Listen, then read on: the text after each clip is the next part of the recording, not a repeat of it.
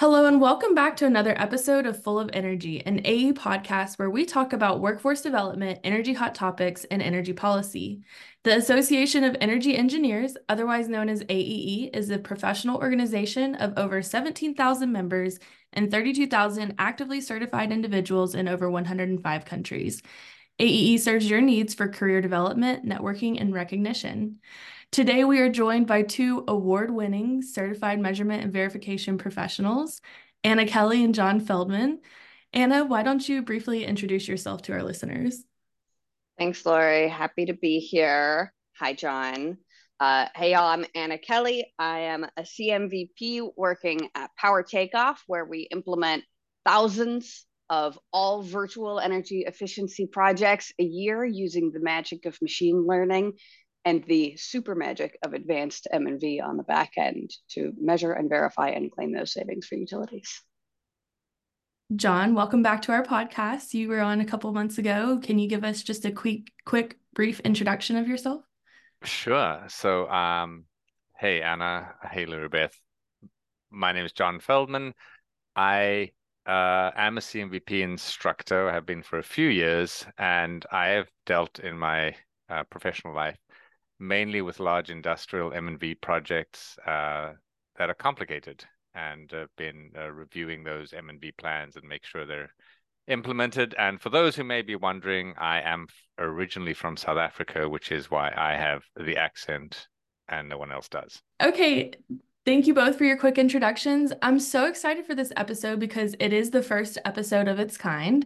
Jon and Anna, we are going to begin exploring different ways that two well-known CMVPs might approach some projects and listen to the two of you try to understand where the other person is coming from so that you can progress on these hypothetical projects. So for the first scenario, a lumber mill joins a utility-funded strategic energy management program. In this scenario, you have been brought on to create the M&V approach for this project. Their plan is to mainly implement behavioral and operational measures, but they have some capital projects in their opportunity register as well. So let's start with Jon. Jon, why don't you tell us how you would handle this situation? Sure. So this is uh, interesting and kind of in my wheelhouse and things I've actually done. The there's always not enough information here, but for strategic energy management, we would be looking at first building a, a baseline energy model of the entire facility so we can track over the two or three years of the SEM program um, what changes have been made. The challenge with industrial is that there are often many more variables than you can actually cope with uh, because there's production schedules, weather tends not to be an impact. And depending on whether the capital projects are funded separately through other incentives, they may have to be removed from the SEM, which leaves you with very little uh, bandwidth to to kind of measure the other the other bits of savings. However, the uh, other alternative is to divvy up the industrial facility into sections so that you can be uh, more uh, develop better models uh, with with limited variables. Anna, so when I'm looking at a strategic energy management program and I know I'm going to have to measure the savings, I don't start with the baseline model. Uh, I start with the regulatory context, probably because I'm a bit of a policy person. So I need to know where we're operating. Are we in the US or Canada? Are we in a resource acquisition program? Are the savings that we're generating getting like exchanged on a market somewhere? Or are they just getting added into the big pile of congratulatory savings? So I find out where that is, and then I decide how good my baseline model has to be. But in a strategic energy management program, I've got all these humans I'm going to have to deal with. This is not the kind of M&V where I get to unplug something and plug it back in with a meter. I'm going to have to kind of build a relationship with these folks because I'm going to need data from them for the next year or maybe two years. So before I get going to build a baseline model, I'm going to find out who my energy champion on site is. I'm going to try to get in on some of the customer meetings so they can get used to seeing my face as a person who's going to be hassling them for data. And I also need to find out what granularity their data is at. Some people only have monthly data, and in an industrial facility, that lets me know right up how good my model is going to be able to be. Okay, that was very quick. So now let's hear how you guys plan to solve some of these hypothetical um, appro approaches. Okay, Jon. So we're on a yep. team together, right? Yeah, we sure are. And, and this, you, you, actually just exposed my inner engineer. And I did forget to mention in all of that other stuff that I am a chemical engineer by training, but not by profession because I'm not certified. But you could see right away, I dove into the engineering, you know, how, how we're going to actually model this and save this. But you're absolutely right. And I, I guess kind of in my day job, I am inherently aware of the, the contextual considerations of where these things are going. So I have the liberty to kind of dive straight in. But you're absolutely right that how you do how you build the model and how you measure the savings is entirely dependent on where those savings are going to go, what the requirements uh, of the program administrator or the evaluators are. So I'm I'm with you on that. That that is the first step we really have to take in this journey of looking at SEM. You know that that's an interesting thing. If we were both hired independently and put on a team together, I probably wouldn't have like recognized that you work within a single regulatory context all the time. So you have this idea in your head of like what a strategic energy management program is and what those savings mean. Like you already know who those stakeholders are for you. But because I come at it from more of like a evaluation consultant vibe, I have to learn that from scratch every single time I approach a new client. So I would ask you all of these questions that are like, well, duh, answers to me yeah, and and I think that that's you know that is for me a valuable perspective as well because although I live in a single uh, context, the um, the work I do with the SEM collaborative is across m- multiple juris- jurisdictions, and I can easily lose sight of the customers because for them, this is even m- newer to them. They don't really understand, and and some most often don't even care about the regulatory because for them SEM isn't about evaluations and regulatory. It's about saving money for their company and, and embedding energy management practices. So there's another perspective there that I would I always have to consider is the customer's view is what's going to make them you, you know uh, I won't say comply but do the work that they need to do that we can show the the, the ratepayers and the regulators and the evaluators that this has actually worked. And that's a bit of an interesting battle is because uh, you know you were saying anna that you have to you want to get in front of people so they can get to know you um, and that's part of the picture. But for me is always considering that the the folks who are going to be implementing the energy savings have a different set of criteria and perspective than i do and we need to make both of those work to be successful yeah, so I might actually like I'll have my baseline model or I'll give it a good shot depending on what kind of data is available. But I've got to figure out how to how to translate that baseline model to my customer. Um, let's say, let's do you want to unpack a CUSUM? you want to talk about sure. CUSUMs? All right. Why not? All right, we've got we've got two more minutes to go over this initial scenario, and we should probably explain how to talk about energy savings to our clients. So we get this graph, right? Jon and I, we're gonna we build this baseline model. We get some drivers of consumption in it. It is tolerably well. It's an objectively okay model, barely above the minimum threshold in all things, and it comes out in kilowatt hours saved. We know our customers don't care about this Jon, will you explain the graph that we're going to put together to show the client how much they've saved? Yeah, you, you, well, it's interesting um, because uh, clients don't care about megawatt hours, you, right? But you've got to put the, the dollars on that, and that that is always a challenge with because there's peak demand savings, which are not always easy to see from a Q CUSUM, which is the kilowatt hours. So how do you value those those savings.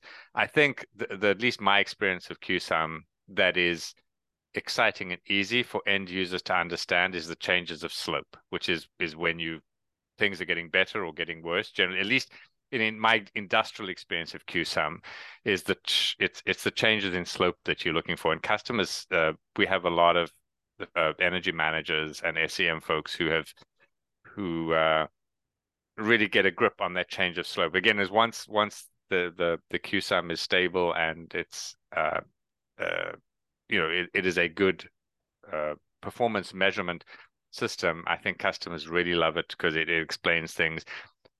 But you're right. How do we put the dollars to that, and how do they tell their bosses that we've actually saved this amount of money? Because dollars is what speaks, even in Canada dollars are what speak. I think we're going to be able to put together th- something compelling for our bosses to let them know that we know how to approach this problem. Absolutely. Teamwork makes the dream work. Okay, so moving on to the next scenario. Your utility calls you because they've received a bunch of spreadsheets that have M&V savings in them from a restaurant retrofit program. The fields aren't labeled very well, and there are so many spreadsheets. They want you to verify that the records accurately represent the savings from the projects. Anna, how are you starting the project? I mean, this is my nightmare project. So whenever I get a packet of a bunch of poorly labeled spreadsheets and I have to verify that the customer did what they said that they did, um, I go back to the project planning documentation if I can find it in the spreadsheets.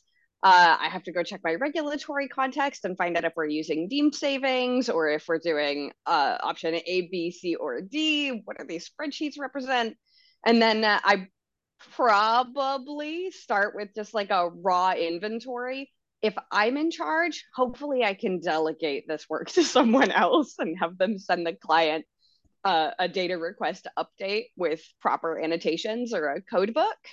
Um, but no, that's really my nightmare scenario. And I'm hoping that in this situation, Jon and I can team up and he can help me make sense of these spreadsheets and not just give up on the whole M&V from the get go. Jon? Yeah, that's uh, interesting, Anna. That uh, I, again, I wouldn't have thought to go back to the original documentation, and that's almost my personality. When I, I look at problem solving, is I tend to dive in, and you know, when I heard the scenario, the first thing that's that that came to my mind is to give the customer a call and say, you know, what are these you know first of all if if, if we don't know what the data is it, it's really hard to do anything else. So that would be my first gut reaction would be to call the customer and see if they can find that out and uh, you know see if they can explain what that d- data is before i move move on um, then there's of course the the ancillary information around what was actually done. And talking about nightmare projects, we just I just experienced one a few months ago where there were 255 columns of poorly labeled data and folks had left site and no one actually knew what that data was and we determined they never would be able to and we had to pull the plug so that is the worst case scenario oh, you had to pull the plug. Yeah. Uh, in, in, in common English, we could not pay the incentive because they could not prove that they'd done anything just because they didn't know what the data was. You know, the way that you started this with calling the customer, I don't want to like get too into you know how different generations function in the workforce but we know that like everybody has different habits and the fact that your first instinct was to make a phone call and i was like anything i can do to avoid i'm a millennial and anything i can do to avoid having to make an unprompted phone call to a client i will do first. I will read a thousand pages of other documents to avoid making that phone call until finally i say okay okay okay i have to pick up the phone. I have to make a phone call. I can do this. I can do this. But it sounded really easy for you yeah, I hadn't thought about that, but but you're right that that is, uh, and it's actually something that I've encouraged over the years is, um, and I, I didn't really clue into why this was the case, but we often ha- we have vendors who do the technical review and do the M and V for customers, and I have found there is a deep resistance to actually calling the customer. They will send out data requests and send out multiple data requests and I've always said, look, if you if you're if you don't get it the first time, then pick up the phone and call. And, and particularly with industrial customers, um, we I found that you can save a lot of effort on everyone's side by just having a simple phone a phone call. So, however, I I also I'm as an engineer, I tend to be more uh, try and do the the email and the data things because it's I the thing that I don't like about phone conversations, ironically, is with this type of information is that if I craft an email, I can think about it and make sure it's clear.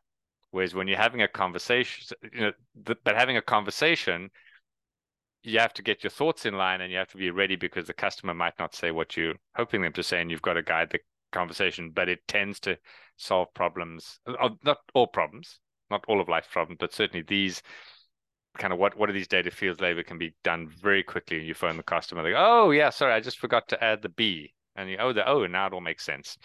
Yeah, there's something contextual there too, though. Yes. Like if we if we got hired to do this together, and let's say that we, you know, went in together on, as an RFP, and it wasn't with our our normal companies, and we were just doing this by ourselves, and you suggested just client, calling the client, I would be aghast because utilities I find like typically really want to protect exposure, uh, not even exposure, but just like client touches I find that they're really sensitive to like bothering their customers.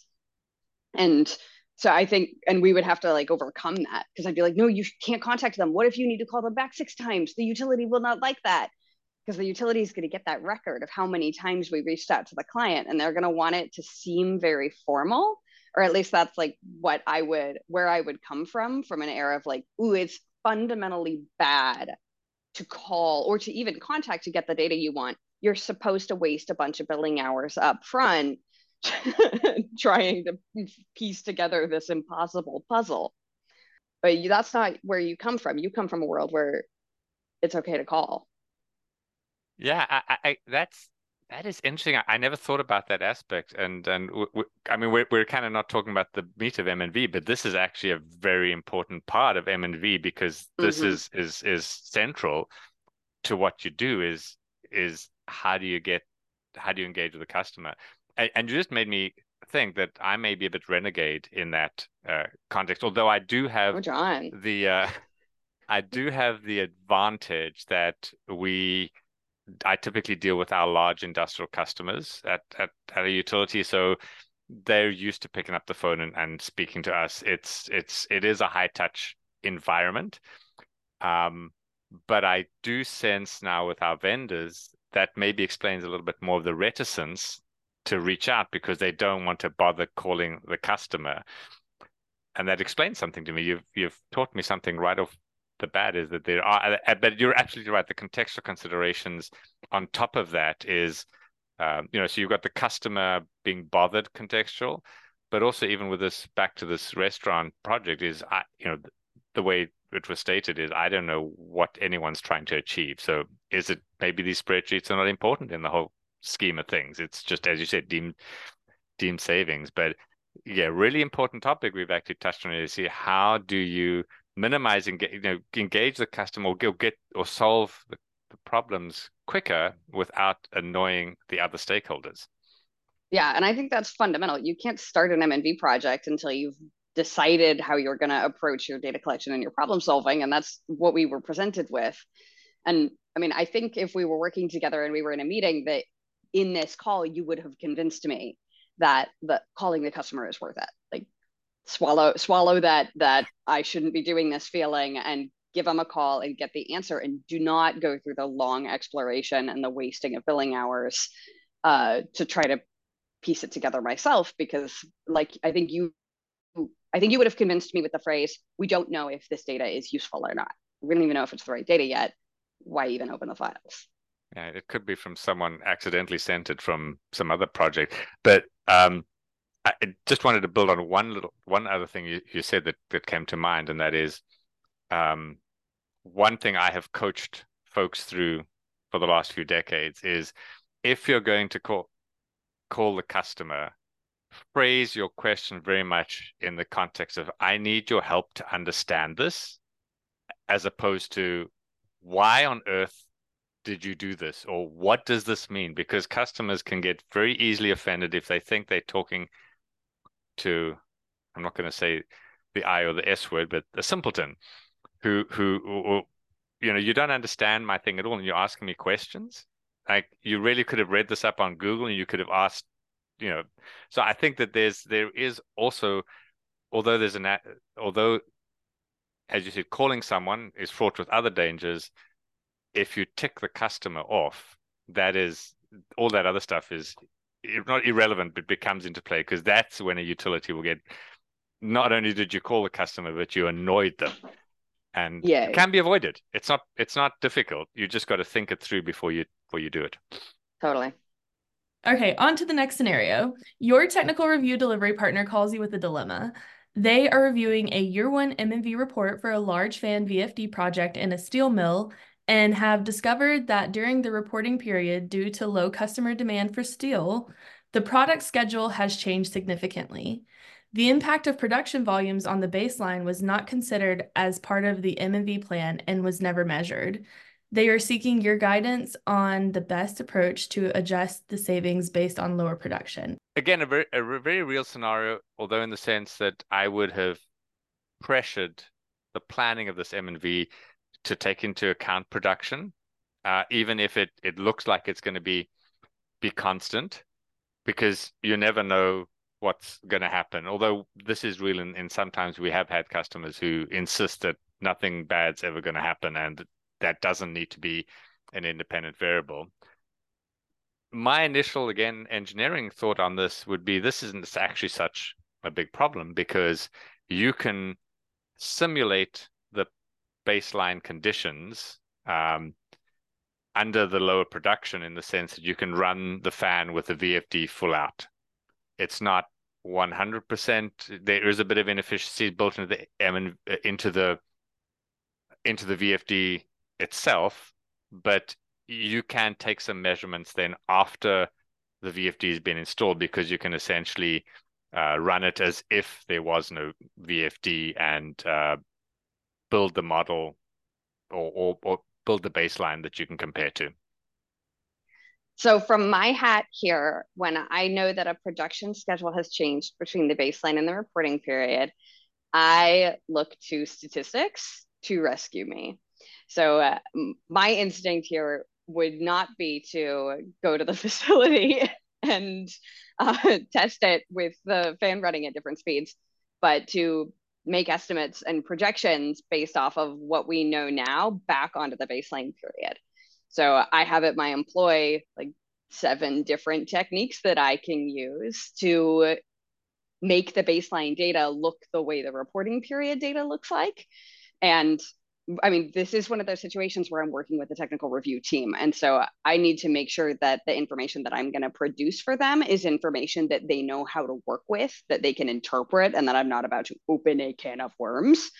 And so I think I would call Jon and say, like, all right, I can I can do this pretty cheaply right now. Um, and I can use some of those non-routine event techniques to try to statistically interpolate what that data would have been can our folks interpret that data? And if so, I can do it right now for real cheap and we don't have to go on site. That is that is fascinating because again, th- that's the I mean, with M and V, we're always talking cost and accuracy. And that is something I have to fight against with myself and with sometimes our vendors is like is this accuracy worth the the money we're going to spend it. And you're right. It, least me sitting in my office saying, "Hey, we'll just we'll do some more measurements on site."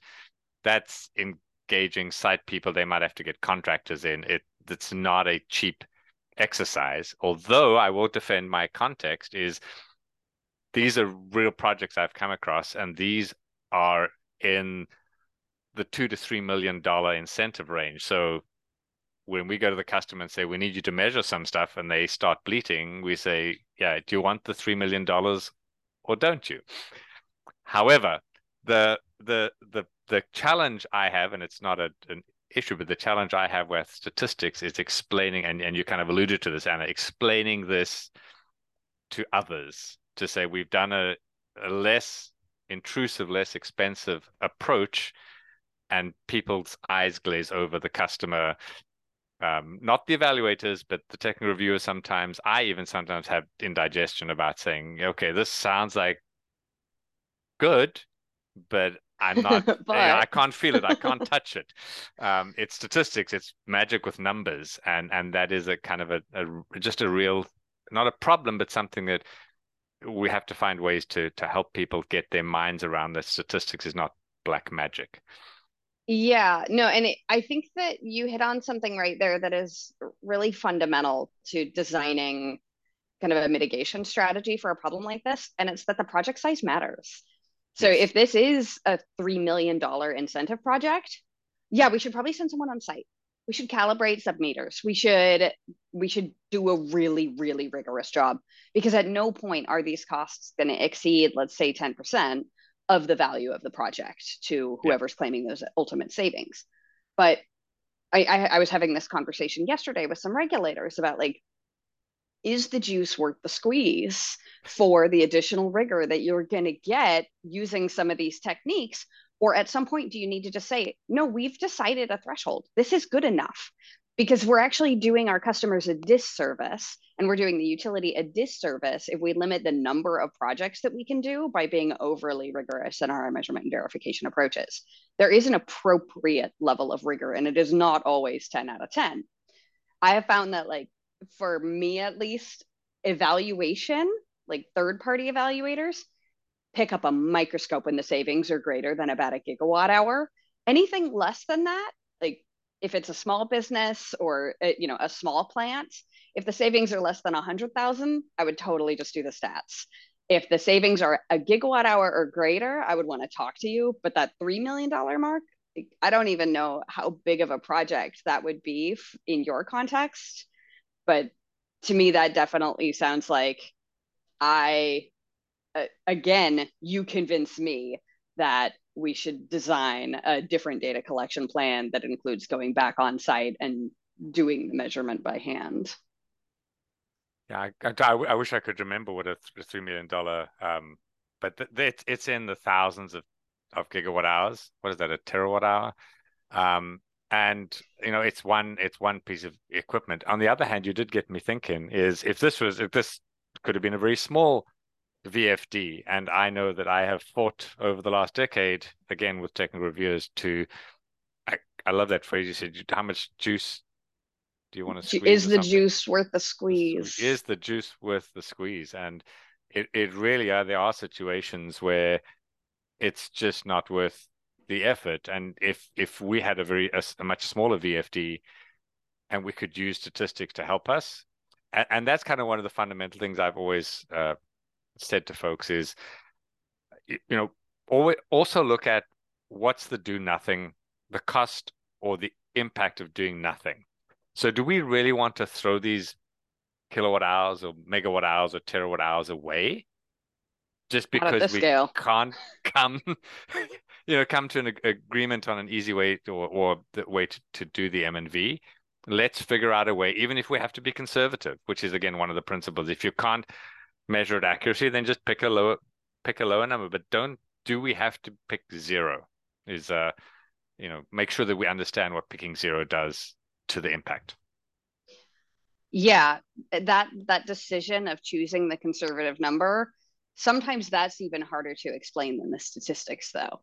Like True. but you know that's not the right number. Yeah i know it's not the right number but it's the appropriate number. And they're like that's not mnv and we're like oh actually that's fundamental to mnv exactly that's beautiful okay guys this is our last scenario your utility called. They know that your MNV reports and MNV plan are good for the third party evaluation you recently had but they're having a hard time translating that information for the investors. You need to re-report the values you initially calculated to your boss to present to the utility investors without confusing anyone and making them think your initial numbers were wrong.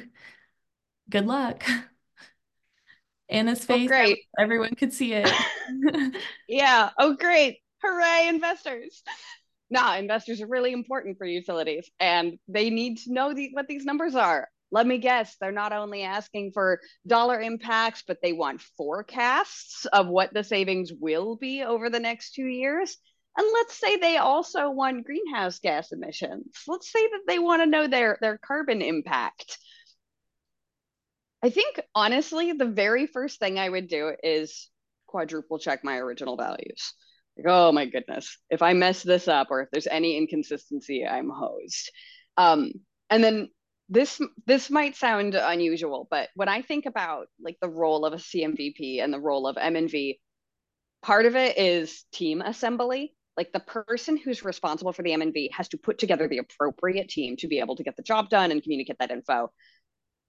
I would either get a dashboard expert or a software developer with a front end background into my team at this point because we need to make a dashboard that the investors can go log into. They can d- dive in on every project, but at no point ever in this process am I going to send them a spreadsheet. Loving all of that. Um, uh, Anna, the when I heard the scenario, the first thing that that popped to mind is that again, my my simple view would that, would be that this is really all about assigning the dollars to the numbers that we we we trust in. So my mind went straight away. How do we value these savings? You know, um, which is kind of uh, won't say classic, but is a, a fundamental part of M and V. Is do you use an average utility rate or do you split out peak demand uh, charges versus um, is there time of use value? So do do we know enough details about uh, the measurement that we we can attribute uh, the dollars to the right, you know, to to value it accurately? So I was thinking, and maybe I didn't fully understand the scenario, but I I work walk on the I working I'm working on the assumption that the numbers are correct and we just have to value them. So there's we're not actually changing anything. We're just telling folks we're putting the dollars to this. Yeah, I think that would work for where I would want to start with trying to figure out like what that value is and how granular our data is. I'm just going to assume that I've got interval data to work with right here. We're a modern, this yeah. is a modern utility. Um, exactly. Um, and so we've got sub hourly reporting that we could do. And it, without any precedent, let's say that this is like a new investor. Um, there may be two ways that I would start.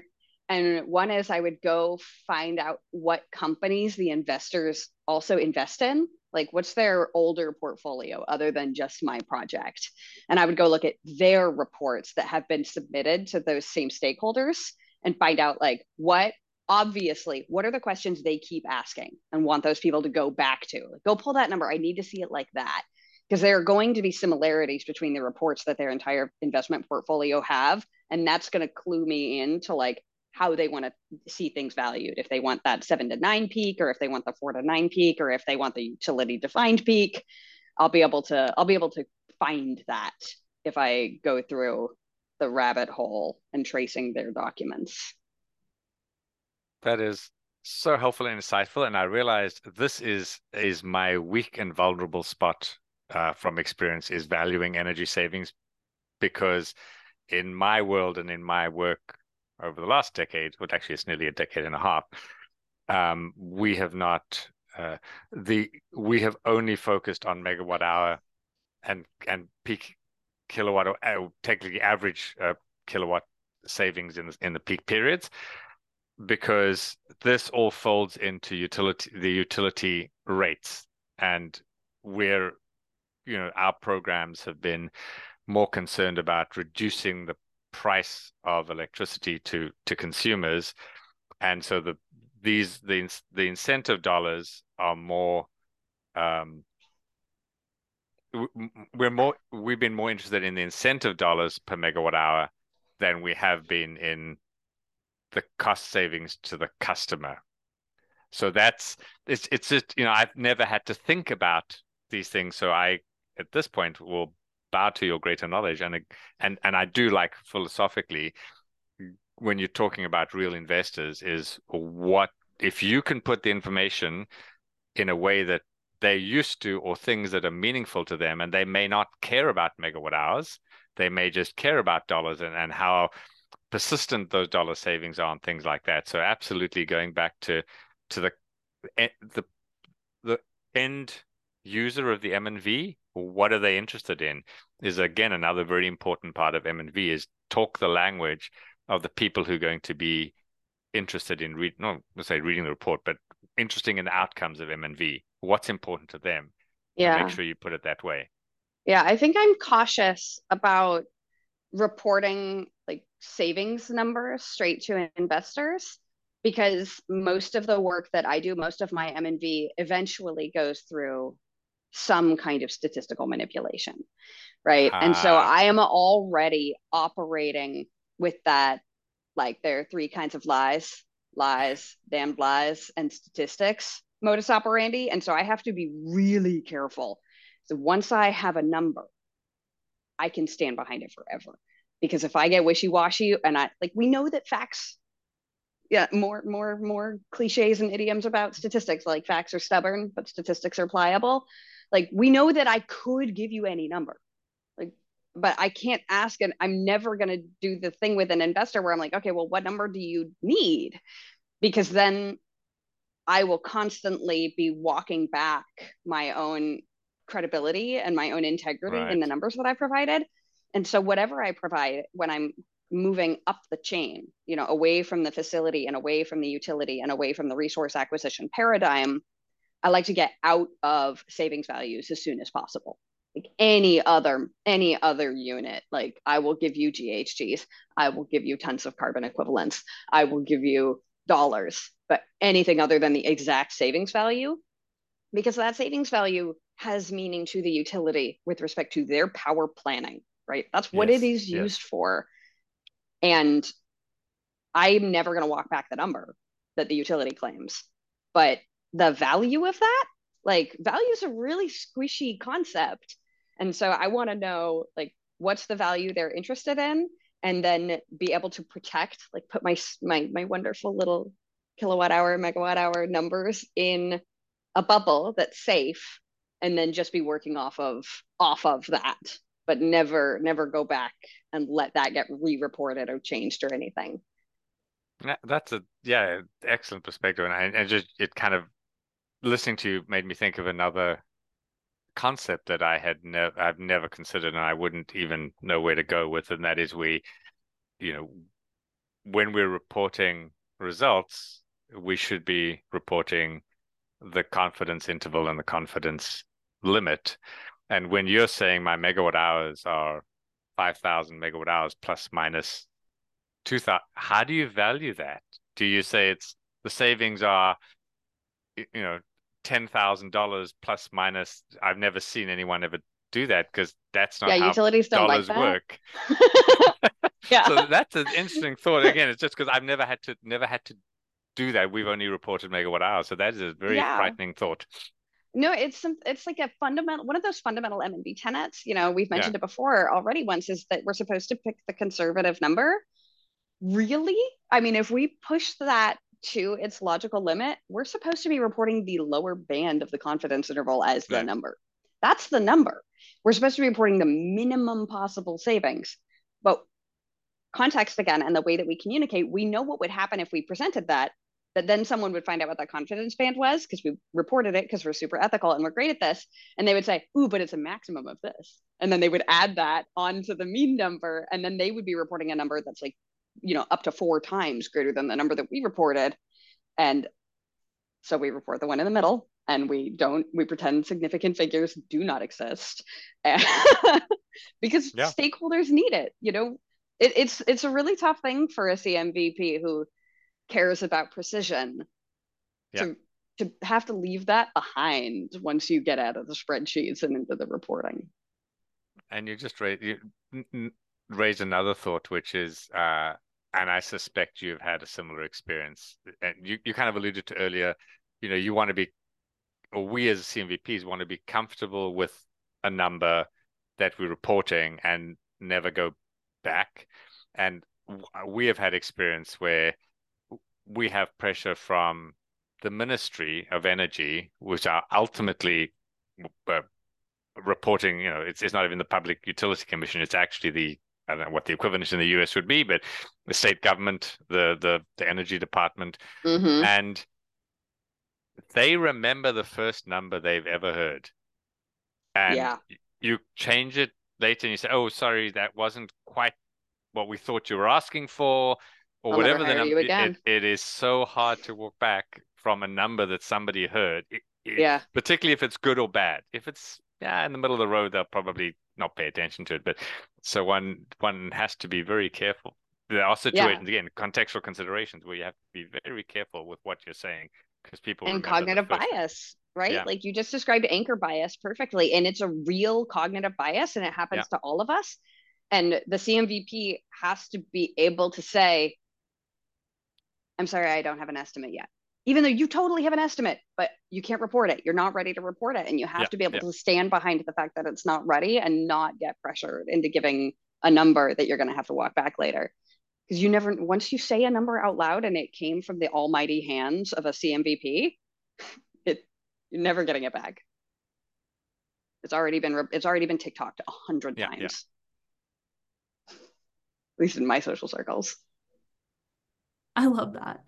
Um, thank you guys for sharing your insights. I thought this was really fun to hear your different approaches from, uh, you know, being super client facing to diving into the data, um, as far as, you know, how you would approach the situations first. That was a neat little trend that I saw.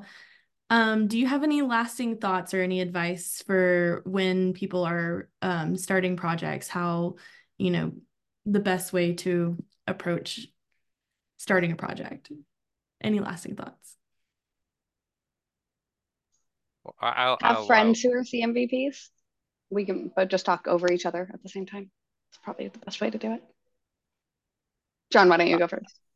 Uh, Sure, why not? Um, I think just having this conversation has, has crystallized something for me, and, and Anna actually called it out uh, specifically, is um, that to do M and V well with for all the stakeho stakeholders and with all the contextual or important contextual considerations is you need to have some form of team that has different perspectives and different backgrounds.